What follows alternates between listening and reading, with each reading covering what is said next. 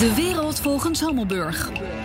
Het wereldnieuws in vijf vragen. Nederland wil van het gas af, maar Europa is nog steeds verslaafd aan Russisch gas. Wim Schuiveling, die graag vermeldt dat hij een 90-jarige opa is, stelde de volgende vragen. Vraag 1. Hoe afhankelijk is Europa van Russisch gas? Enorm. De Europese Unie haalt meer dan een derde van haar gas uit Rusland. Met Duitsland als koploper en Italië als goede tweede. Ook Turkije is een mega-importeur.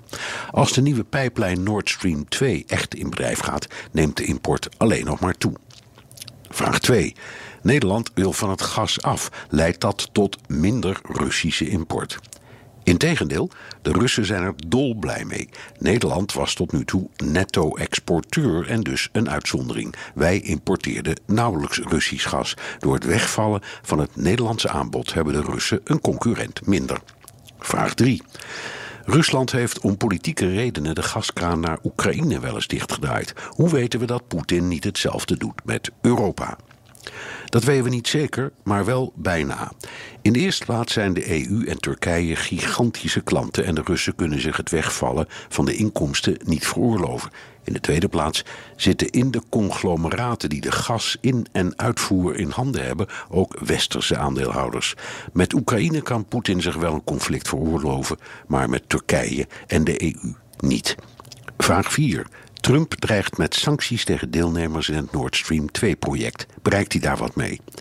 Wel iets. Hij wil dat Europa meer vloeibaar gas uit Amerika importeert. Dat hebben EU-commissievoorzitter Juncker en de Duitse regering ook toegezegd. Maar het is klein bier vergeleken bij het kolossale Russische aanbod. En bovendien is het Russische gas goedkoper dan het Amerikaanse. Vraag 5. Europese regeringen zeggen dat ze geen invloed hebben op Nord Stream 2. Is dat nou echt zo? Ja, ze zeggen dat het een project is van private ondernemingen.